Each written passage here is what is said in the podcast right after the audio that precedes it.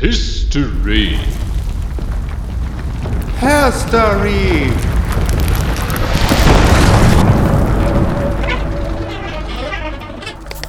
Der Story. Der Art. Ein transinter-envitastischer Podcast. Mit Kuku. Und Tia. Hallo Coco. Hallo Tia. Ich, äh, Ah. für, für die Menschen, die uns von zu Hause hören, ähm, diese wunderbare Folge von Their Story ähm, nehmen wir von unseren Zuhausen auf, quasi, ähm, weil ich in Quarantäne bin. Es ist, sind die Zeichen der Zeit. Wir schreiben das Jahr 2021 ähm, und wir können nicht ins Studio gehen. Und ich dachte mir, wenn ich schon zu Hause aufnehme, dann mache ich es mir gemütlich und habe mir hier äh, Gewürzspekulatius hingestellt und habe mir vorhin noch eine schöne, riesige Tasse Oolong-Tee gekocht und wollte ihn ein bisschen süß haben und dachte, ich habe Zucker reingemacht. Und während gerade der Jingle spielte, habe ich den ersten Schluck genommen. Naja, es ist Salz. Wow. Ich habe hab gar nicht an die, an die Gemütlichkeit gedacht. Das ist Also- echt so räudig, ich glaube, ich kann es echt nicht trinken. Oh, so schade. Oh, das ist so guter Oolong-Tee. ich habe mir Salz aufgekocht. Schön. Hm. Apropos Zeichen der Zeit. Ähm, wie geht's dir? Ähm, okay, die Tage sind zu kurz, es gibt zu wenig Mhm. Licht, die Temperaturen sind zu kalt, äh, es ist gar nicht meine Jahreszeit. Ja. Aber dafür schlage ich mich erstaunlich gut. Auch, auch das Homeoffice, bin ja jetzt auch wieder nur noch zu Hause, hatte ich schlimm in, Erinnerung- in Erinnerung. Ja, aber ich wohne ja jetzt auch seit neuestem alleine und äh, kann mich hier total ausbreiten und gehen lassen. Hm. Das trägt auch dazu bei, dass ganz gut klappt alles. Aber hast du nicht ein bisschen Schiss so vor, vor Vereinsamung? Also äh, gehen wir mal in die, in die böse Ecke und sagen, es kommen doch noch irgendwelche Lockdown-Geschichten oder irgendwas und dann alleine wohnen? Huh. Wie gesagt, ich bin wirklich, wirklich nicht begeistert vom Winter. Ich fand es letztes Ja. Jahr sehr gut mit dem Lockdown. Äh, hier gefühlte drei Meter Schnee lagen. Konnte ich einfach sagen, sorry Leute, ich kann gar nicht rausgehen. ich sitze hier mit meinem Tee und Sehr meinem schön. Laptop und, äh, oder meinem Buch äh, und ist mir egal. Also Winter ist eh so ein bisschen, also ich halte nicht richtig Winterschlaf, auch wenn ich schon wirklich mehr schlafe, solange, äh, sobald die Nächte länger sind. Äh, aber ich halte so ein bisschen Winterruhe. So, ich bewege mich größtenteils nur zwischen Bett, Couch und Kühlschrank hin und her. Und es klappt ganz gut. Hast du, hast du auch so Nahrungsreservoirs, die du so verbuddelst im, im Herbst und dann so. Ja, ja, tatsächlich. Ja. Ja. Eichhörnchenmodus quasi. Ja, schön. Also, naja, nicht so schön, weiß ich nicht. Ich bin auch kein Wintermensch, sage ich ganz ehrlich, liebe Leute. Ihr, ihr hört zwei Menschen zu, die furchtbar unter dem Winter leiden. Und ich bin außerdem noch in Quarantäne gerade. Das macht es auch nicht so einfach ähm, mit dem Existieren, war, weil wir sind doch ein paar mehr Leute zu Hause und ähm, das Kleinste von uns hat äh, sich eben mit Corona infiziert und jetzt ist es nicht nur Quarantäne nach außen, sondern natürlich auch irgendwie Isolation untereinander. Also wir haben halt auch einfach äh, in der Wohnung überall Masken auf, außer so im eigenen Zimmer und äh, halten irgendwie Abstand und ah, es ist einfach ätzend. Ich bin Körperkontaktmensch und äh, das macht es nicht leichter. Glaube ich dir sofort. Ja, aber ich glaube, so wird es einigen anderen auch gehen, die, die zuhören, äh, ihr Lieben, ähm, äh, haltet es irgendwie durch und aus, was soll's. Äh, wir werden wahrscheinlich auch durch diesen Winter irgendwie durchkommen und auch durch diese nächste Welle äh, von all diesen Wellen, und wir reden mal nicht von den Wellen des Feminismus, sondern natürlich von den Wellen, von denen gerade alle reden, von den Corona-Wellen. Ähm, ihr hört der Story der Art, ein transinter-envitastischer Podcast, und äh, ihr seid von uns gewohnt, dass wir uns ähm, krass vorbereitet mit krassen Inhalten auseinandersetzen. Das ist äh, unser kleiner Anspruch an uns selber. Künstlerische Beiträge, historische Beiträge und das Hinterfragen von beidem und so weiter und so fort und alles irgendwie immer aus Tin-Perspektive. Und äh, das haben wir jetzt ein Jahr lang gemacht oder fast ein Jahr. Also im Frühjahr haben wir angefangen. Und wir dachten uns für diese Folge, ähm, dass wir einfach äh, mal einen kleinen Rückblick äh, wagen in das, was wir dieses Jahr gemacht haben. Aber wir wiederholen nicht etwa Sachen, die ihr schon gehört habt. Nein, wie das so ist beim Podcast produzieren, es, äh, es fällt immer was weg. Wir schneiden immer Sachen weg und es tut immer auch ein bisschen weh. Also ähm, die meisten Interviews habe ich geschnitten das Jahr und das war immer ein harter Prozess. Das war so, oh, das ist so wichtig, was, was die Person da sagt. Ich will es unbedingt drin haben, aber es ist auch so ein bisschen am Thema der Folge vorbei oder so oder nicht ganz so wichtig wie was anderes. Und am Ende haben wir immer diese Zeitlimit von einer Stunde, was wir gerade wunderbar auch schon wieder wegquatschen. Ähm, Und äh, dann schneide ich immer Sachen raus. Und diese, diese, ich sage mal, Takeouts, diese Sachen, die wir noch nicht gesendet haben, aus der ersten und der zweiten Folge zumindest, die äh, habe ich mitgebracht. Und außerdem wollen wir später natürlich auch noch ein bisschen jahreszeitbezogen mal über ähm, gar nicht so sehr unbedingt über dieses äh, Keksnachtenfest ausschließlich reden, sondern vor allem über ähm, generell so dieses Thema mit Familienfeiern und was das eigentlich heißt und was ist eigentlich Familie für uns was vielleicht auch schwierig an Familie oder so. Ähm, und dann, außerdem, machen wir noch ein bisschen äh, Werbung für uns selber und erzählen euch ganz am Ende der Folge, äh, was, ist, was im neuen Jahr auf euch wartet. Das ist der Plan. Ja, ich finde es auch schön, dass du es dargestellt hast, als wäre es alles total intentional gewesen. Natürlich. alles genauso von Anfang an geplant. Als wir da so früh angefangen haben, dachten wir uns schon im Dezember setzen wir uns hin und machen die Folge. Was machen wir? Machen wir, machen wir erstmal Musik oder machen wir, gehen wir gleich rein? Wie ist deine Dann machen wir erst noch mal Musik. Erstmal Musik ja. und dann gehen wir in den Inhalt. Wir hören quasi eigentlich eher herbstlich, aber trotzdem vielleicht noch so ein bisschen passend zur Jahreszeit. Äh, Lemon Boy von Cave Town, äh, um zu zeigen, dass wir nicht nur alte oder tote TranskünstlerInnen kennen, sondern auch am Puls der Zeit sind. Ja, viel Spaß damit. Zumindest, wenn ihr Radio hört. Wenn ihr nicht Radio hört, dann äh, hört ihr uns jetzt gleich wieder, weil äh, wir die Musik äh, bei der Podcast-Version leider immer rausschneiden müssen. Ansonsten viel Spaß mit Cave Town.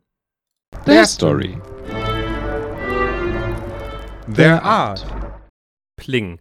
Entschuldigt die harten Schnitte, auch das ist unserem Home-Equipment äh, ein bisschen geschuldet. Ähm, so, wir haben euch ein bisschen Rückblickendes versprochen und äh, in der allerersten Folge, da haben wir mit Kai und Alma gesprochen. Ja, äh, die allererste Folge war ja quasi, äh, hatte den schönen Titel Wir haben eine Geschichte, wenn ich mich richtig erinnere. Nee, weil wir eine ja. Geschichte haben, weil sogar noch schöner. Noch, noch ähm, und äh, da haben wir natürlich zwei ExpertInnen ähm, eingeladen. Äh, du hast schon gesagt, Kai und Alma.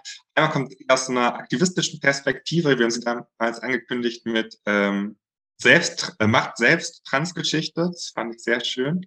Kai kommt eher aus der historischen Wissenschaft, hat zum Thema auch selbst geforscht und in verschiedenen ähm, Archiven gearbeitet. Und ich würde sagen, wir hören einfach nochmal rein. Und es ging in den Schnipseln, die ich wegschneiden musste, unter anderem um die Frage, was ist überhaupt Geschichte? Wer macht die Geschichte? Äh, Spoiler, ähm, Cis-Gatekeeping ahead. Und ähm, wer verwaltet Archive und was hat das mit Macht zu tun?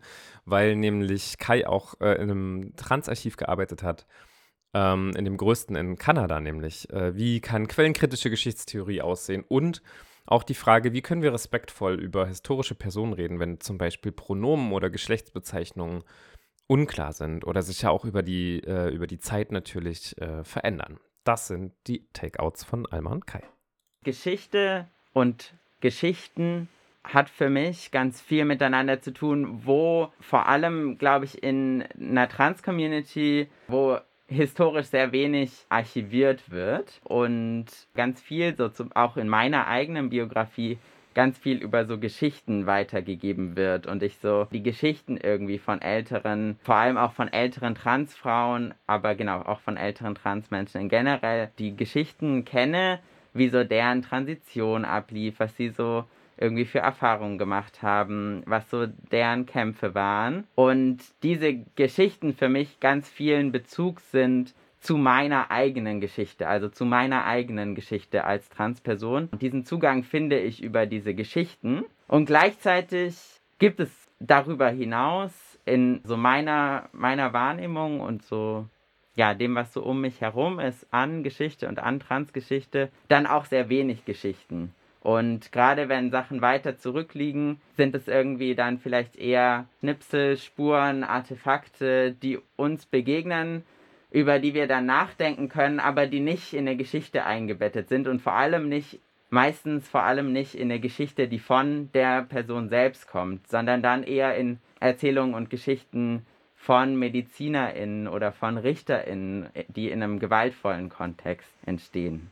Mit der Produktion von Geschichte und der, also diesem Gatekeeper-Tum, da würde ich dir auch total zustimmen. Also einerseits gibt es natürlich die ähm, cis, hetero und irgendwie endogeschlechtlichen HistorikerInnen, die halt das einfach als ein Forschungsfeld betrachten, aber selber eben verhaftet sind in diesen Normen, in denen sie ja sozialisiert sind und dadurch auch bestimmte, also bestimmte historische Ideologien oder so gar nicht hinterfragen und die einfach so übernehmen, weil es für sie eben auch normal ist, so zu denken. Dann natürlich auch das Problem mit der Aneignung, also eben auch durch Transpersonen selbst, also besonders irgendwie weiße Transpersonen und auch gerade was so Nicht-Binarität betrifft. Da habe ich auch schon einige Quellen gefunden, einige Quellen äh, gesehen, äh, kann ich sagen, also wo eben ja, weiße genderkonforme Menschen eben versuchen, ihre Genderkonformität zu rechtfertigen, aber eben ja mit kolonialistischen äh, Argumenten. Ja. Also ich würde dir total zustimmen bei dem, was du gesagt hast mit den Archiven auch, weil das war tatsächlich, worüber ich meine Bachelor-Thesis geschrieben habe, also Tagging Transgender History. Da ging es vor allem darum, wie in Archiven Gender-Nonkonformität verschlagwortet wird. Nämlich nicht wirklich. Und, und das ist nämlich auch so ein Problem, ne? weil es gibt diese Quellen, aber wie finden, also wie, wie finden wir die denn? Also wenn die nicht verschlagwortet sind, wie kommen wir da überhaupt dran? Das ist ein Problem, also ein archivwissenschaftliches Problem. Also na, also ja, na klar ist, also ich sag na klar und setze damit so irgendwie eine bestimmte Natürlichkeit voraus, was natürlich auch voll das Problem ist. Warum ist es für mich so klar und so natürlich? dass die Expertise über unsere Geschichte nicht in unserer Hand liegt. Und das liegt daran, dass wir einer in einer trans- und interfeindlichen Gesellschaft leben, die natürlich auch bestimmt, wie Wissenschaft gemacht wird und wer überhaupt auch Zugang auch zu dem Wissen und zu den Archiven hat, von denen du Kai gesprochen hast, ne? Und wer, wer überhaupt auch grundsätzlich irgendwie Archive verwaltet und entscheidet, was kann überhaupt archiviert werden. Ist es nur, sind es nur irgendwie geschriebene Dokumente oder können da auch Perücken rein? Was ich gerne machen will, ist eine Theorie schreiben, um einfach in der Geschichtswissenschaft das methodisch anders anzugehen. Also ich finde, und das ist ja nichts, was ich neu erfinden muss. Ich muss das Rad nicht neu erfinden. Es gibt ja genug irgendwie feministische, queerfeministische Theorien und so, nur werden sie halt in der Geschichtswissenschaft nicht verwendet, weil viele GeschichtswissenschaftlerInnen leider theoriefaul sind. Wenn es aber Menschen gibt, die in der Geschichtswissenschaft explizit da was machen dagegen äh, oder halt geschichtswissenschaftliche Theorien schreiben, mit historischen Beispielen im äh, Hinterkopf. Ich glaube, das ist vielleicht was, was, was verändern kann. Ich bin mir nicht sicher, ob es das würde, weil es geht natürlich auch immer noch darum, ob die das, äh, ob die cis hetero endo ähm, dann solche Theorien überhaupt verwenden würden. ob sie die überhaupt anerkennen würden, weil das System arbeitet ja gerne auch nur mit seinen eigenen Methoden. Aber ja, das ist sowas, was ich gerne machen will. Also das wirklich theoretisch, also die Quellenanalyse oder Quellenkritik, was ja die Hauptmethode der Geschichtswissenschaft ist, einfach so ein bisschen zu queeren. ja, was es auch gibt, ist halt auch, wo Pronomen eigentlich klar sind, dann irgendwie, ja, wo Menschen zum Beispiel, ne, klar, binäre Pronomen verwenden, dann Menschen irgendwie so rückwärts ähm, unbedingt als trans kennzeichnen zu wollen, dadurch, dass zum Beispiel Neopronomen verwendet werden ähm, oder auf Pronomen verzichtet wird oder so, obwohl die Menschen ein Pronomen haben. Genau, mhm. ich glaube, das ist eigentlich gar nicht so schwer, wenn, also wenn wir diese Informationen über die Menschen haben, dann können wir Menschen so behandeln, wie wir Menschen, die auch hier im Studio sitzen, behandeln würden. Ja. Aber oft haben wir diese Selbstauskünfte nicht, ne? Und also, ja, ich stimme dir auch voll zu, ne? Wenn wir, wenn wir nur auf Aussagen, die Menschen völlig freiwillig selbst aufgezeichnet, ja, gemacht haben, zurückgreifen, dann können wir eigentlich einpacken. Dann gibt es irgendwie nicht so viel, was wir, was wir tun können, schon gar nicht, ja, wenn wir irgendwie weiter zurückschauen als im 20. Jahrhundert. Und finde ich nicht nur nicht praktikabel, sondern auch eine problematische Perspektive, Mhm. die halt so irgendwie auf diagnostizierbaren Transkörpern besteht. Das ist genau die Perspektive, die ich meinte vorher, ne? Also ich möchte als Historikerin nicht die Perspektive von GutachterInnen einnehmen. Ja, ich auch nicht. Ja, ne? Gu- Gutes Schlusswort auch. Nee, ja, können wir eigentlich, können wir eigentlich auch zumachen an der Stelle. das ist wirklich ein gutes Schlusswort. Ähm, nee, aber finde ich ein, finde ich ein äh, krasses Spannungsfeld, was, was Alma da auch am Ende nochmal aufgemacht hat. Ne? So dieses, ähm, auf der einen Seite so, so Leute im Nachhinein irgendwie markieren zu wollen oder Begriffe drauf zu tun, die vielleicht gar nicht passen oder wo man nicht weiß. Und auf der anderen Seite aber auch so drauf bestehen zu wollen, ähm, die müssen, das muss immer feststehen, dass die auch wirklich das und das waren oder so. Was Mhm. ja, ne, was, was sie am Ende sagt, dass es sich dann so auf Diagnostizierbarkeit beschränkt oder so und dann auch wieder scheiße ist. Ja, voll. Und ich fand es ja auch spannend, äh, Kai hat da ja auch nochmal so ein bisschen darauf hingewiesen, auf äh, so den dezenten Kolonialismus der Geschichtswissenschaft, Mega. ähm, wo man ja, glaube ich, auch schon immer sehr aufpassen muss. Also, dass unsere Vorstellungen von Trans sind halt eben sehr westlich-europäische und auch unsere, Mhm. selbst unsere Vorstellungen von nicht-binär sind das. Und dass Mhm. da ähm, zu anderen Zeitpunkten und an anderen Orten auch immer schon einfach andere Vorstellungen von gab, wo man es jetzt nicht einfach drauf übertragen kann. Ähm, Finde ich halt auch ganz wichtig. Voll, na und, und bis dahin, ich glaube, wo sich das auch beides sehr doll überschneidet, war das, ähm, wovon das beide zwischendurch hatten, das Thema mit den Archiven, ja, und die, die Frage, die, die Alma dann irgendwann zugespitzt hat auf, ähm, was, was kommt eigentlich in so ein Archiv, können da auch Perücken rein? Und ich glaube, das macht halt einen Punkt auf, weil, weil ja auch immer die Frage ist, wenn da nur so schriftliche Dokumente zum Beispiel reinkommen, ja, dann setzt das immer, also dann, dann wird nur der Teil von Geschichte archiviert, der sehr stark alphabetisiert ist, zum einen und zum anderen auch noch Zugang hat zu äh, Print. Ja, zum Beispiel. Also Ich meine, jetzt gut in, den, in der jetzigen Zeit geht natürlich auch viel dann im, im Netz, was nicht mehr unbedingt Print braucht, wobei auch da wieder die Frage ist, was davon wird wie archiviert, ja, aber äh, wenn ich historisch überlege, wenn wir uns dann auf äh, Zeitungsartikel zum Beispiel beziehen, die in Archiven landen, ne? Und die Frage, über wen wird eigentlich in der Zeitung geschrieben, beziehungsweise wer hat Zugang zu Zeitungen, um seine Geschichten da überhaupt unterzubringen. Das, das geht ja über Alphabetisierung hinaus dann hat auch was damit zu tun, mit was für gesellschaftlichen Schichten wer wie wo irgendwie Kontakt hat, ne? Mhm, total. Ich würde gleich mit der zweiten Folge, glaube ich, ähm, weitermachen äh, für diesen Rückblick. Und ähm, die Person, mit der wir da gesprochen haben, brauche ich gar nicht vorstellen, weil sie stellt sich am Anfang äh, gleich äh, selber vor. Haha. das ist nämlich auch ein Part, den ich rausgeschnitten habe, äh, war die Selbstvorstellung. In der zweiten Folge haben wir über Sichtbarkeit und Unsichtbarkeit gesprochen, ähm, aber vor allem auch darüber, wie es eigentlich ist, als Trans-Person of Color sich in einer weißen Mehrheitsgesellschaft zu bewegen. Und äh, dazu gibt es jetzt nochmal Gedanken aufs Ohr. Ich bin Ajayini Satyan. Ähm, ich bin nicht hier geboren, heißt das, ich bin nicht in Deutschland geboren. Schade, nee, das ist nicht schade. Ähm, ich bin gender non-binary, ähm, heißt es, ich identifiziere, identifiziere mich nicht als Mann oder Frau und nicht einfach, einfach als Mensch. Ich nutze keine Pronomen. Und ähm, ursprünglich, ich bin aus Tamil Nadu. Es ist ein tolles Bundesland, war ein tolles Bundesland vor Kolonialzeit. Und dann ist das ein bisschen, ja, ein bisschen kaputt geworden. Ähm, was ich eigentlich mache in Deutschland ist, ich studiere Gender and Diversity.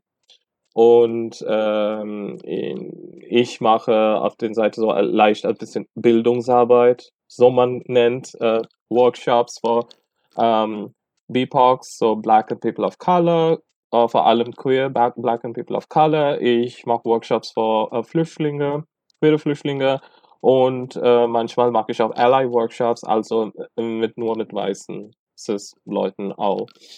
Und sonst, ich mache ein bisschen Aktivismus und ähm, ich, ich einfach so, ähm, wie man das sagt, so äh, repräsentiere queere BIPOC Community mit, äh, also mit meinen Kunstwerken, also Kunststücken oder äh, mit äh, ein bisschen Poetry oder Word of Mouth und solche Sachen. Also ich, weil ich nicht binär bin, ist es nicht so wegen der Definition oder was. Ich persönlich habe ich nicht entschieden, körperlich mich zum ändern. Ich bin eigentlich okay mit, wie ich aussehe und was ich habe. Aber ich weiß gen genau, dass es ist extrem problematisch für viele Menschen, die trans sind und die wollten körperlich viel ändern möchten. Und von einer deutschen Perspektive, äh, von Deutschland, ist es immer noch schade, dass es extrem primitiv ist, wie umgeht mit diesen Hormontherapie und ganzen Transition. Es ist wie so irgendwo so eine Luxusdinge gesehen ist, wenn dann so nur ein Typ eine Pulle Silikon in seine Penis spritzen muss oder was. Das finde ich noch einfacher, als dass ein Transmenschen wohlvolle Leben leben muss und muss richtig kämpfen muss. Es ist so krass, dass wie Viagra so einfach und günstiger ist als andere Sachen vor, ja, jemand mit einer, wer hat keiner Penis, ich sag mal einfach so, ne? Wie teuer ist das ist und, und ich finde das unglaublich schrecklich, dass, wie das ist. Okay, von einem Land, wo ich komme, also von Tamil Nadu, mein Bundesland, äh, ist das erste Land, das macht gratis, die nennen das auf Englisch Sex Re Reassignment Surgery oder SRS. Und das ist das Transition, also Transition Operation für Transfrauen. Und die machen das jetzt für Transmänner auch. Und die machen das, die Regierung macht das gratis für die Leute in, unter die Armutgrenze leben. Wenn du so ein armes Land machen kannst, was ist mit euch los, richtig? Also, das echt, das ist, weil viele Trans- und nicht-binäre Leute sind arm weil wir konnten nicht den richtige Arbeit finden, weil alles Männer und Frauen, nur für Männer und Frauen und oder meistens Männer und auch weiß und auch ohne Behinderung oder Andersfähigkeiten. Du musst immer topfit sein und dann muss auch blond weiß und sonst dann alles sind unter die, äh, es ist alles sind weggeschmissen. Und dann wir, wir konnten das nicht machen. Also wir konnten nicht den richtigen Arbeit kriegen. Wir konnten nicht in den Arbeitsmarkt einfach durchgehen weil es kommt immer noch Stress. Die Moment wenn wir sind raus von unserem Haus von da bis zum Arbeit in Arbeit und wieder zu Haus immer wir sind angegriffen oder das gibt immer Potenzial eine gefährliche Potenzial irgendwo angegriffen. Und in zu Hause auch fühlen wir nicht so wohl. Wir sind immer mit unseren Gedanken beschäftigt oder bürokratische Dinge und dann wir sind angegriffen. Und und medizinisch finde ich extrem primitiv in Deutschland vor allem. Schmerzen ist etwa mehr, was ich fühle in Queer-Szene als im Mainstream. Heißt das in Mainstream definitiv gewaltvoll und noch schmerzhafte Sachen, aber nur ist das von unserer Leute, wenn das kommt, das ist erstmal, das ist sehr erschreckend und dann extrem enttäuschend. Ich bin extrem enttäuschend von das und dann, das tut noch weh, als ne, wenn das kommt von unseren eigenen Leute, unsere eigenen Leute. Also ganz besonders, ich habe viel erlebt von Trans und äh, nicht-binäre Weißen auch. Zum Beispiel, ich habe so einen Workshop gemacht vor Cologne Trans Pride und vor dem Workshop, ich hatte so eine schmutzige, dunkel, staubige Raum bekommen mit ein bisschen Technik, ohne Wasser zum Toilette. Ich muss irgendwo durch eine Straße, fast eine Straße laufen und dann irgendwo draußen nochmal in den Garten und dann in eine kleine Toilette. Das war irgendwo weit weg. Aber da, eine weiße Person hat in der gleichen Zeit einen Workshop gemacht und da war in einem Zimmer mit Klimaanlage, verschiedene Tee, Wasser, Bier zum Trinken, Kekse, Gemüseplatte und Käseplatte, sauberes Zimmer mit Kissen, mit Matratzen und alles, ne, und da war alle da. Und das ist, das ist nicht so irgendwo in 1990 oder 2000 passiert, das ist irgendwo so 2017 oder 18 passiert in Cologne Transpride. Das ist das Realität wir können nicht einfach hingehen, oh mein Gott, unsere Leute, obwohl die weiß sind, aber die würden uns behandeln genauso wie die anderen Weißen. Ich möchte gar nicht anfangen, was die weißen schwulen Männer, was für ein Potenzial die haben, uns um was um, unterzumachen. Also, da war zwei Typen in Cologne, also in Rudolfplatz, war eine Kneipe. Ich habe auf eine andere Bekannte gewartet und da war zwei Männer in eine Gegenrichtung und die haben direkt ins meine Auge geguckt und dann die haben gelabert. Was die haben gelabert? Einer sagt zu die andere, dass äh, so eine Braunfarbe hatte ich nie gehabt. Und so eine Farbe habe ich nie gehabt. Ich hatte entweder so dunkel oder das und das und dann andere schlechte rassistische Zuschreibung zum asiatischen Menschen. Ich habe nichts reagiert. Ich, ich konnte alles verstehen, ich habe nichts reagiert. Und dann der andere sagte, ja, so kann ich gerne haben heute Abend. Ich kann, die, ich kann ihn durchschicken, bis die Farbe rausfällt. Und ich war so, genau, das ist, was ihr redet. Also so ist ihr, ne? Also das ist das Queer Scene in Germany. Also Deutschland, das ist das Queer Szene. So ist das. Und das ist, äh, das ist nicht nur da. Also weil ich meine traditionelle Klamotten viel trage, Saris und alle. Die erste Frage, das kommt von Männern, queere Männern, sind normalerweise wie viel? Sofort. Das ist das Erste. Und ich fühlte mich extrem beleidigt und das hat mir richtig wehgetan und auch sexuelle An Angriffe und da gehe ich gar nicht hin. Wenn es nur weiße Queeren sind, gehe ich gar nicht hin. Ich fühle mich wohl mit queere BIPOX und ich gehe nur dahin, wo die da sind. Aber wenn die nur weiße Leute sind, egal nicht binär oder trans auch, gehe ich gar nicht hin, weil von irgendwo bin ich immer angegriffen von diesen Leuten. Ich wollte auch nicht eigene queer Leute auch extrem hassen oder irgendwo so eine schlechte Verständnis über diesen Menschen haben und deshalb habe ich auch entschieden, nicht dahin zu gehen. Weil ich weiß, als weiße Queere, die erleben auch viel ähm, Probleme, aber wir erleben noch extra und wir erleben noch mehr Scheiß. Und da gibt es keinen Grund, weil du queer bist, dass zu mir du rassistisch umgehst oder ne, anders. Oder wenn du ein schwule Mann bist, du kannst nicht mir schlecht behandeln, das geht gar nicht. Und keine, du kannst keine Opferrolle, äh, Opferkarte nutzen, dass, oh, ich, ich bin schwul, ich darf das sagen oder machen.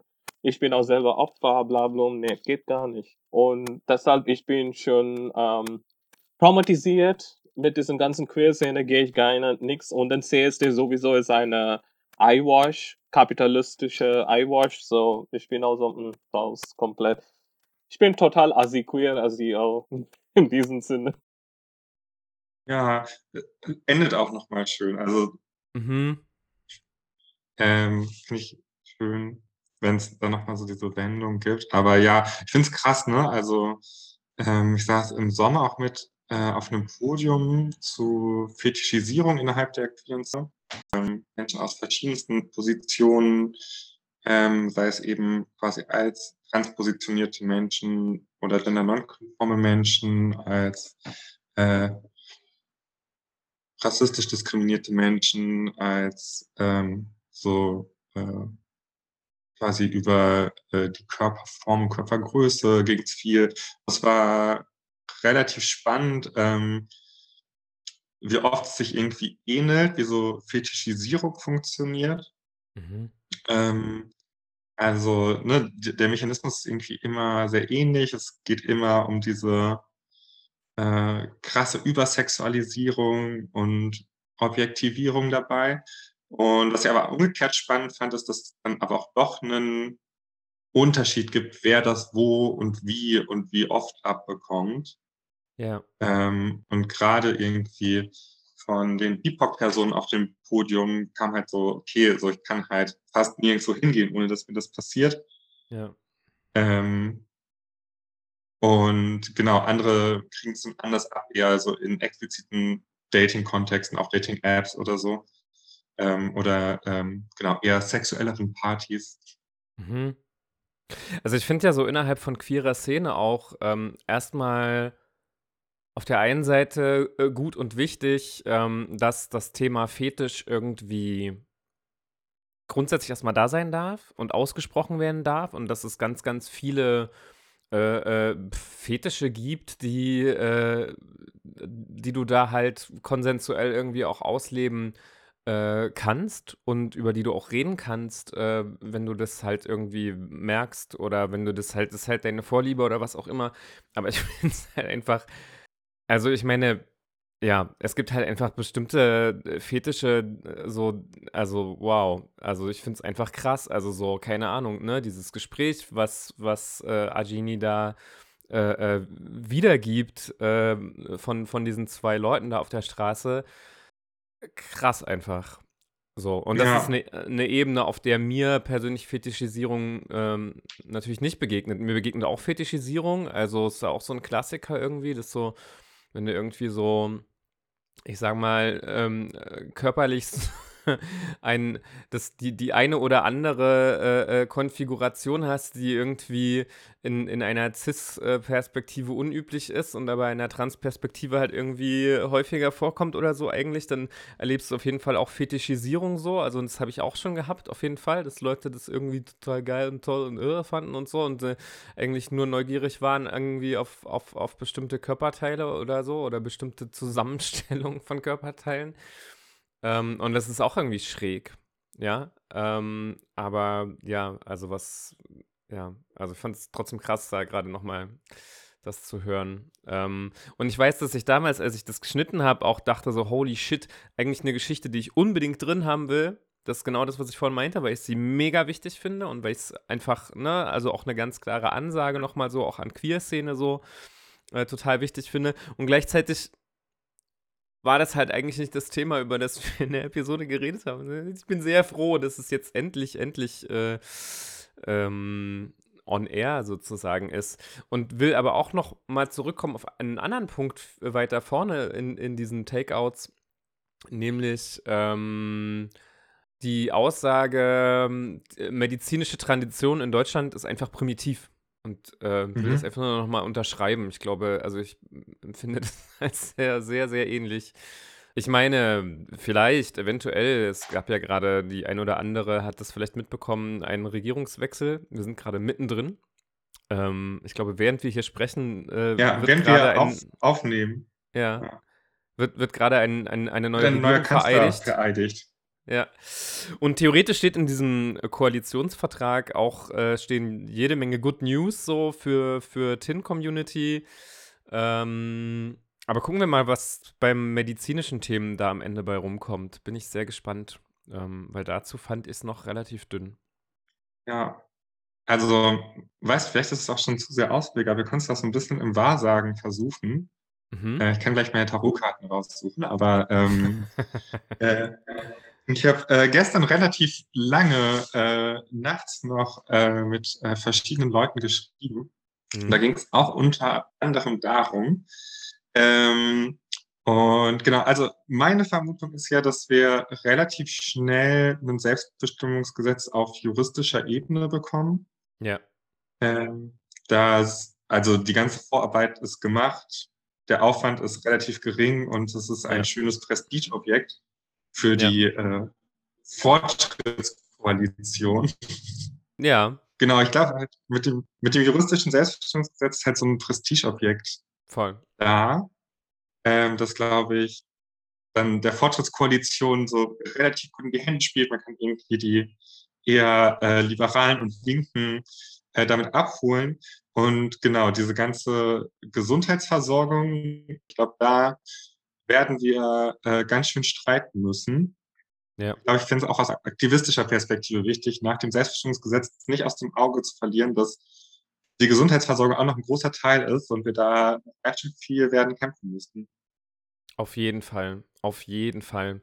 Ja, oder auch Entschädigungen, ähm, sei es für Transpersonen, die den Sterilisationszwang äh, noch äh, ja, erleben mussten, sei es für Interpersonen, fehlt mir auch. Ähm, aber jetzt, jetzt, jetzt sind wir sehr im Tagesgeschäft angekommen.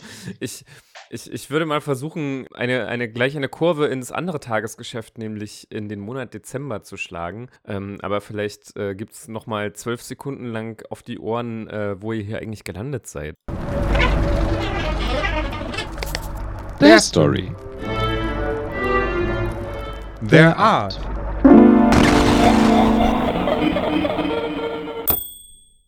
Es ist sehr Dezember und ich meine, wir, wir, wir, wir können schlecht leugnen, ähm, dass dieser Podcast in, äh, mitten von Europa aufgezeichnet wird. Einem Landstrich, der, ähm, ich sag mal, sehr hart krass christlich geprägt ist und deswegen ist der Dezember natürlich irgendwie auch sehr hart krass geprägt von diesem äh, äh, Weihnachtsfest oder Keksnachten oder wie auch immer, obwohl es ja bei weitem nicht die, die einzige Feierei ist äh, im Jahr. Ähm, und wir dachten, wir nehmen das einfach mal so zum Anlass, um überhaupt dieses Thema Familienfeier mal wenigstens kurz äh, mit anzuschneiden, ja. Also ähm, ob das dann diese christlichen Weihnachten und Ostern ist, ob das äh, Hanukkah ist, äh, ob das Zuckerfest ist, ob das äh, oder ganz ähm, noch viel banalere. Ich meine, äh, ich sitze jetzt hier gerade in Halle und denke bei Feiern auch an sowas wie Jugendweihe oder Geburtstagsfeiern.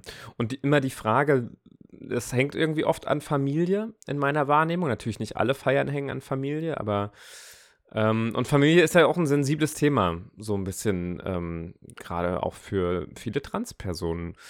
Ähm, wir haben ein bisschen rumgefragt äh, innerhalb unseres Teams bei TIAM, bei Transinteraktiv in Mitteldeutschland ähm, und haben da zumindest zwei Antworten auch eingesammelt. Aber ich würde erst mal dich fragen, Kuku, wie ist das denn bei dir mit, ähm, mit der Feierei und äh, deinen Erfahrungen damit? Also ähm, ich, ich muss gleich gestehen, ich bin seit vielen, vielen Jahren äh, nicht, nicht, nicht gläubig.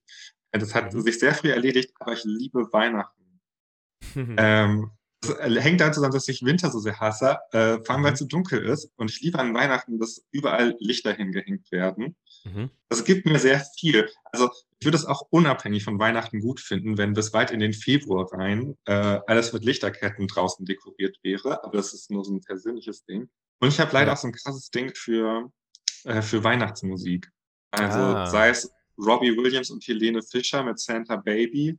Ähm, großartig. Ähm, ja. Bis hin zu halt so, äh, keine Ahnung, ich bin, äh, ich liebe Carol of the Bells. Mhm. So ein englisches Weihnachtslied. Es ist unfassbar dramatisch, hat sehr viel, hat sehr wenig mit so besinnlicher Weihnachten zu tun, sondern ja, ja, ja. Ähm, klingt eher apokalyptisch. Aber ich weiß nicht, ich liebe das alles. Ich, ich höre mir auch jedes Weihnachtsalbum jemals an, das irgendwelche Popstars rausbringt. Na, das mit Weihnachten, ich, ich finde Weihnachten auch ein spannendes Fest. Ich habe was sehr Interessantes über Weihnachten gelernt, nämlich, dass es also auf der kompletten nördlichen Hemisphäre irgendwie äh, historisch ähm, an ganz vielen Orten so ein, so ein institutionalisiertes Geschenkefest gibt, was in diese Dezemberzeit fällt. Ähm, mhm. was, was deutlich ähm, älter und verbreiteter ist als irgendwie die, die christliche Kolonialisierung dieser, dieser Hemisphäre sozusagen dann auch. Äh, oder auch die Christianisierung überhaupt. Und die äh, Theorie, die ich dazu gelesen habe, ist die, dass es ähm, total Sinn macht, so eine ähm, so, so eine institutionalisierte Geschenkekultur, also auch diese Geschichte von diesem komischen, also es gibt äh, auch wieder so viele so mythische Figuren, die alle so ein bisschen, ich sag mal, Weihnachtsmann, Väterchen Frost-Vibes haben, die dann da irgendwie kommen aus dem hohen Norden und, und irgendwie Geschenke verteilen und, und man schenkt sich anlässlich dessen gegenseitig Sachen. Und der Hintergrund davon ist wohl ein bisschen, dass es gesellschaftlich total Sinn macht, weil früher natürlich diese Zeit, Dezember, Januar, Februar, März, die Zeit auch ein bisschen des großen Sterbens ist. Also des großen Sterbens einfach äh, an, an Ressourcenmangel, an Hunger. Und es Sinn macht, sozusagen äh, seinen äh, Nachbarn, was ja, äh, also in die Zeit, in die ich jetzt gerade so gedanklich zurückreise, heißt eher so die Leute, die drei Täler weiter wohnen oder so, seinen Nachbarn Sachen zu schenken, die sie nicht haben und wiederum von ihnen Sachen geschenkt zu bekommen, die man vielleicht selber nicht hat. Weil, wenn das Jahr wieder losgeht, brauche ich die. Also diese Nachbarn vielleicht. Ne? Mhm. Also man, man ist ja so in Abhängigkeitsverhältnissen zueinander vielleicht, ähm, stellt unterschiedliche Sachen her, die fürs Überleben jeweils notwendig sind. Also ich habe ein vitales Interesse daran, dass, dass meine Nachbarn überleben sozusagen und deswegen schenken wir uns im Dezember gegenseitig Sachen, also Vor Le Lebensmittel oder Brennholz zum Überleben. Also es ist eigentlich ein, ein sehr, ja, einfacher Brauch eigentlich. Klingt auf jeden Fall schlüssig. Also. Ne? Aber unsere Kollegin Daria hat sich dazu auch Gedanken gemacht. Ich musste so ein bisschen schmunzeln bei der Frage oder Anekdote zum eigenen queeren Leben und zu Familienfeiern, weil ich so dachte, ich bin ja so ein bisschen diese bürgerlich-binäre im, im Team mit sehr großen Normsehnsüchten. Und ich merke, ich liebe, liebe, liebe einfach diese Jahreszeitenfeste. Also für mich ist Weihnachten auch mehr wie so ein Jahreszeitenfest, wo man im Winter sich so auf das innere Licht ein bisschen besinnt. Und tatsächlich habe ich keine queere Geschichte, weil ich einfach seit ich denken kann mit meinen Eltern diese Zeit feiere und ähm, das immer sehr genieße, zu meinen Eltern nach Polen in die Berge zu fahren und meine Mama und ich machen dann zusammen Pierogen und so einen polnischen Salat, kochen, sitzen in der Küche, schnacken. Das ist alles sehr unqueer, aber ich merke so, je älter meine Eltern werden, desto mehr frage ich mich, okay, was kommt eigentlich in Zukunft an Weihnachten? Ähm, was kommt da auf mich zu? Und ich merke, dass ich so sehr traurig bin, dass Polen so transfeindlich und queerfeindlich ist, weil ich eigentlich eine sehr große Sehnsucht danach habe, mit meinen queeren, trans, inter, nicht-binären, wie auch immer Leuten da da weiterhin dort auf dieser Hütte in den Bergen Weihnachten zu feiern, weil ich das so einen tollen Ort finde und am liebsten mit einer ganz bunten Truppe anreisen wollen würde und gern die Tradition, die meine Mama vor allem sehr stark hält, teilen möchte, aber halt eben in einem anderen Kontext, ähm, nämlich eben von einer Queer Family. Ja, soweit Daria, die äh, den Gedanken der Queer Family aufmacht, was ich spannend finde, weil ähm, ich glaube, viele Leute unter Familie so irgendwie so hm, Blutsfamilie, sag ich mal, verstehen. Mhm. Oder so Bluts- und angeheiratet, wie es auch gerne heißt. Und das ist, glaube ich, also, ne, also ich glaube, manche Queers machen einfach andere Erfahrungen auch wenn Daria jetzt erstmal da beschreibt, eine, erstmal eine, eine ganz traditionelle Erfahrung beschreibt, ja, am Anfang, aber ist auch dieser Gedanke und das war ja auch ein Gedanke, den äh, wir in der allerersten Folge mal hatten, ähm, wo Alma irgendwie meinte so, ja, wir sind irgendwie auch, auch Siblings voneinander und wir sind auch so äh, wir sind quasi die, die, die Trans-Eltern oder Großeltern von, von künftigen Trans-Personen beispielsweise, ja. Und zwar mhm. nicht im, im, im, weiß ich nicht, Blut oder Biologie oder irgendwas Sinne, sondern einfach, weil, ähm, weil wir eine ne andere Generation wieder sind, die wieder irgendwas weitergeben und die sich immer fragen müssen, wie sie was weitergeben können. Ne? Ja, total. Weil ich habe das Gefühl, bei Darias Geschichte mhm. hängt ja, steht ja auch so voll im Mittelpunkt, so okay, aber es gibt so gemeinsame Traditionen. Ja. Ähm, und sie macht es ja auch selbst so voll schön auf, so, okay, diese Traditionen sind ja aber eben nicht an Blutsfamilie gebunden, sondern sind an sich mhm. mh, hm, schöne Arten, gemeinsam eine Zeit zu verbringen. Und die kann man ritualisieren und mhm. dann sind sie was, auf das man sich freuen kann.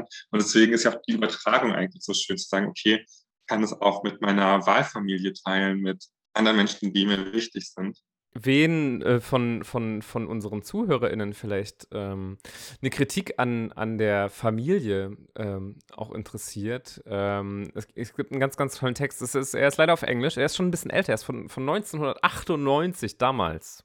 Damals 1998 hat Patricia Hill Collins den Text geschrieben It's All in the Family. Intersections of Gender, Race and Nation.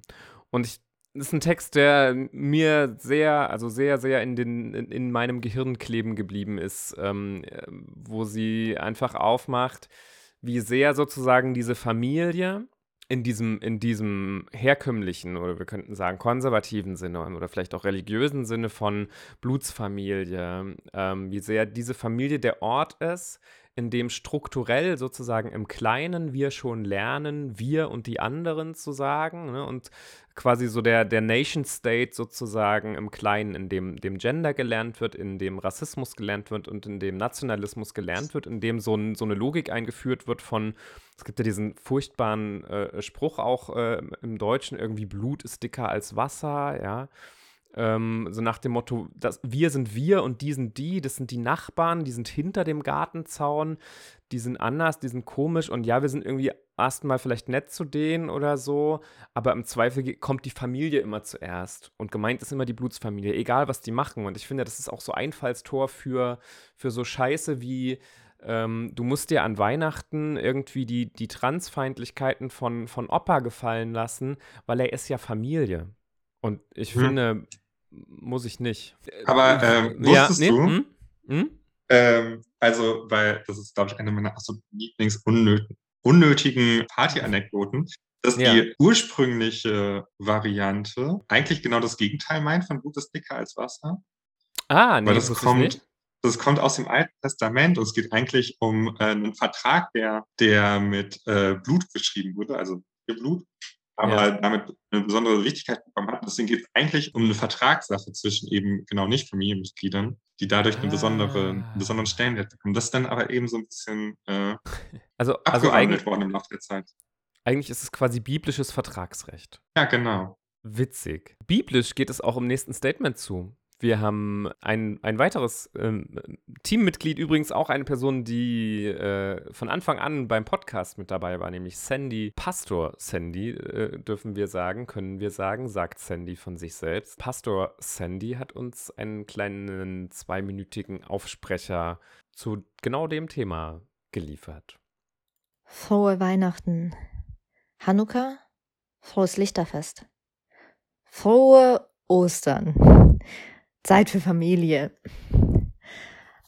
Eine queer-christlich-theologische Andacht zu Weihnachten von eurer Pastor Sandy.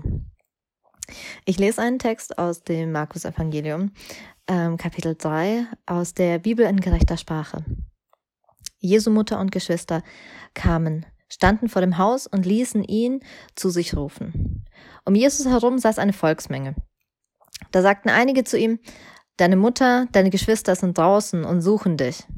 Er antwortete ihnen und sagte, Wer ist meine Mutter? Wer sind meine Geschwister? Er schaute sich um und sah sie im Kreis um ihn herum sitzen und sprach, Ihr seid meine Mutter und meine Geschwister. Alle, die den Willen Gottes tun, sind mein Bruder und meine Schwester, meine Geschwister. Hi, ihr Lieben. Wir wissen gar nicht, warum Jesus ähm, Familie ihn hier überhaupt aufsucht. Irgendwie wirkt es wie eine Intervention. Familientreffen, mm, yay. Der Text gibt uns aber keine Antwort darauf, denn Jesus entschließt sich, eine Grenze zu ziehen und spricht nicht mit seiner Mutter oder seinen Geschwistern. Wir wissen auch nicht, warum Jesus sich weigert, mit ihnen zu sprechen. Vielleicht hatten sie diese Unterhaltung über seine Person schon tausendmal geführt. Möglicherweise fühlt er sich an diesem Tag besonders verwundbar und war sich nicht sicher, ob er dem Druck standhalten konnte. Vielleicht wollte er einfach einen Punkt machen. Warum auch immer. Als trans- und queere Menschen fühlen wir uns vielleicht durch diese Passage besonders angesprochen. Selbst wenn wir unterstützende Familien haben, ist dies oft ein schmerzhafter Prozess, bis sie an diesen Punkt gekommen sind. Manchmal ist Familie auch einfach toxisch. Wir können hier zwei Dinge aus dem Text ableiten. Die Fähigkeit, Grenzen zu ziehen, um uns selbst zu schützen, auch wenn es um die eigene Familie geht. Und sich mit gewählter Familie zu, zu umgeben, die uns versteht und bedingungslos unterstützt. Lasst es krachen, ihr Lieben. Ach ja, Amen. Ich fand schön. Also ich mag, ich, also ich habe ja so ein, ich, ich mag so Mystizismus einfach Mhm. ähm, und nehme relativ viel mit, egal ob jetzt äh, christlich, jüdisch oder gern auch antik. Aber äh, was, was ich wirklich immer toll finde, ist, ähm, wie krass das Neue Testament eigentlich immer gegen Familien ist oder zumindest Jesus Mhm. immer sehr gegen Familien ist, Mhm. weil er sich eigentlich ständig mit seiner Familie anlegt und Ja, immer ja. genervt von denen ist. Und äh, wie daraus so ein Ding werden konnte, dass die, dass die bürgerliche Kleinfamilie vor allem irgendwie durch das Christentum äh, legitimiert wird, das finde ich schon auch spannend. Mega, mega, ja. Ich finde eigentlich diese Ansage, so hier meine, meine Leute um mich rum, ihr seid meine Familie, das ist ja genau wieder dieses Wahlfamilienthema. Das Einzige, was mich dann halt so hemmt, so das jetzt so richtig geil zu finden, ist, dass ne, die Einschränkung, die er dann da in dem Text zumindest sagt, ist halt, äh, ihr, die ihr Gottes Werk tut oder irgendwie so ähnlich, ne? Also so, du musst schon, du musst schon mit dem richtigen Gott chillen oder an den richtigen Gott glauben oder im, im Sinne dieses Gottes handeln, sich an die Gebote und Verbote halten oder so, um Teil dieser Wahlfamilie zu sein. Ja, gut, aber irgendwas, also am Ende, wenn es um Communities geht, irgendwas hast du ja immer. Sei es jetzt die Mhm. Queerness der anderen Leuten, die, Ja, der Glaube der anderen Leute. Also ich bin, bin aber auch gerade sehr versöhnlich. Normalerweise bin ich nicht so versöhnlich. Ja, Das du, bist, ist- du bist in dieser vers komischen, versöhnlichen, glühweintrunkenen Weihnachtsstimmung. Ja, schrecklich. Wir sollten schnell, schnell weg. Schnell weg davon. Äh, für diejenigen, die Radio hören, das folgende Lied ist von der Band The Burning Hell und damit machen wir eine kleine Ausnahme von dem, was wir bisher gemacht haben. Ähm, und zwar ist diese Band, soweit ich weiß, ähm, cis positioniert und auch ähm, Endo. Äh, soweit ich weiß. Äh, äh, nicht all das steht äh, immer überall natürlich öffentlich, ähm, aber soweit ich weiß, ist das so. Aber ich hab, wollte dieses Lied trotzdem gerne drin haben, weil ich gerne irgendwie noch ein, ein, ein, Jahresfest musikalisch unterbringen wollte, was jetzt nicht äh, dieses Keksnachtenfest ist. Und deswegen hören wir jetzt eine, eine schöne, traurige Version von äh, Happy Hanukkah von äh, The Burning Hell. Their story. Their art. Und Kuku hat mich gerade darauf hingewiesen, dass während wir diesen Klängen lauschten äh, und während wir den Podcast äh, bzw. die Radiosendung aufnehmen, Hanukkah genau zwei Tage her ist. Ich bin richtig schlecht mit Kalendern. Äh, danke für die Erinnerung. Gerne. Also es, es wandert ja auch immer. Es ist ja nicht so an, Ja, den, Äh, an den Kalender gebunden. Deswegen, Es ist ja auch ein Ähm, anderer Kal Kalender ohnehin. On top. genau, genau. Und es ist, genau, deswegen äh, häufig wird so immer so analog verwendet. Also so, ja, während äh, christliche Menschen Weihnachten feiern, feiern jüdische Menschen Chanukka. Aber genau, Mhm. das äh, überschneidet sich öfter mal, aber nicht zwangsläufig, wie zum Beispiel in diesem Jahr. Mit dem Thema haben wir schon mal versprochen, uns äh, weiter auseinanderzusetzen und wir haben das auf dem Zettel. Das vielleicht äh, schon mal zum Thema Ausblick. Das heißt, ähm, als wir mit Alma gesprochen haben, kam das Thema schon mal mit auf. Ähm, äh, also weil Alma selber aus der Judaistik kommt und sich da mit dem Talmud und Geschlechterkonstruktion in rabbinischer Literatur beschäftigt hat. Und ich habe damals so salopp gesagt, das ist ein Thema für eine eigene Sendung. Ne? Ja, müssen wir ran. Müssen wir ran. Müssen wir ran. Anderes Thema, das wir schon eine Weile in der Schublade haben und auch schon ähm, zumindest auf dem Papier vorbereitet haben, äh, ist, wir wollen gerne sprechen über die Situation von äh, trans, und nicht-binären Menschen in der ehemaligen DDR. Da wir ja hier auch auf dem Gebiet der ehemaligen DDR aufnehmen. Und äh, interessiert mich tatsächlich selber auch sehr. Ähm, Ja, ich ich habe ich- ich hab noch eine DDR-Geburtsurkunde, ganz knapp. Genau, mir fällt es auch immer wieder auf, ähm, also häufig, was, was queere Geschichte angeht, gibt es Mhm. irgendwie so dieses große dunkle Feld, was war eigentlich in der DDR los? Gerade der Bereich geschlechtliche Vielfalt ist ein schwarzes Loch. Wir werden ein bisschen äh, hineinleuchten in diesen Ja. Darkroom und gucken, was in diesem Darkroom so abging. Äh, wusstest du, dass die Schorre in Halle, ein Club, wer es nicht kennt, ähm, habe ich neulich erst erfahren, war äh, einer der ersten, wenn nicht sogar der erste äh, Gay Club im Osten. Ach was. Also es gibt ja heute Ja. noch die Gay-Genre. Es gibt heute noch die Gay, nicht mehr lange im Übrigen, weil die macht, also die Schorre macht zu. Wir machen auch zu. Den Podcast Ja. für dieses Jahr. Ähm, ich habe gesagt, es gibt noch einen Aufruf. Liebe Menschen, die uns da draußen hören, äh, bitte, bitte sendet uns Zeichen in Form von äh, Kommentaren auf Social Media beispielsweise findet ihr Trans interaktiv ähm, für die und mit denen wir ja diesen Podcast äh, machen. Oder auch gerne auf der Podcast-Plattform Podbean könnt ihr, glaube ich, auch Kommentare hinterlassen. Weil wir sind auch interessiert, zum einen sind wir immer interessiert an künstlerischen Inputs zu unseren Themen. Wir haben ja jetzt gerade angedeutet, was so künftige Themen sein könnten im neuen Jahr. Und zum anderen sind wir aber auch generell immer mit offenen Ohren unterwegs für Themenvorschläge. Also wenn ihr Ideen habt, wenn ihr sagt, boah, dazu würde ich ja gerne mal äh, immer her damit. Wir machen auch noch mal einen Post fertig. Das heißt, Mhm. wenn ihr jetzt das zu umständlich findet, aus dem Podcast hören, schnell zu eurem Handy zu rennen und uns auf Social Media zu suchen.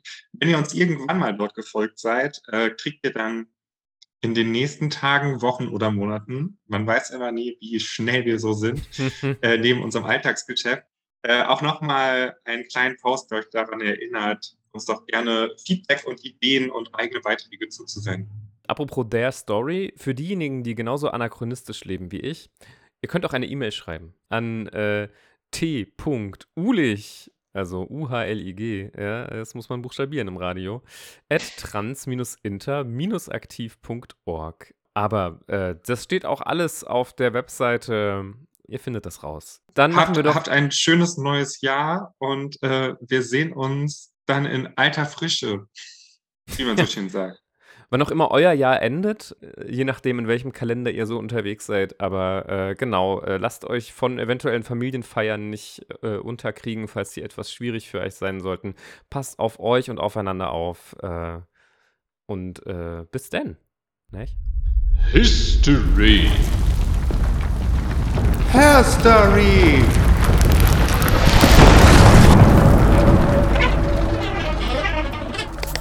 Their story. Their art. Ein transinter-envitastischer Podcast. Mit Kuku Und Tia.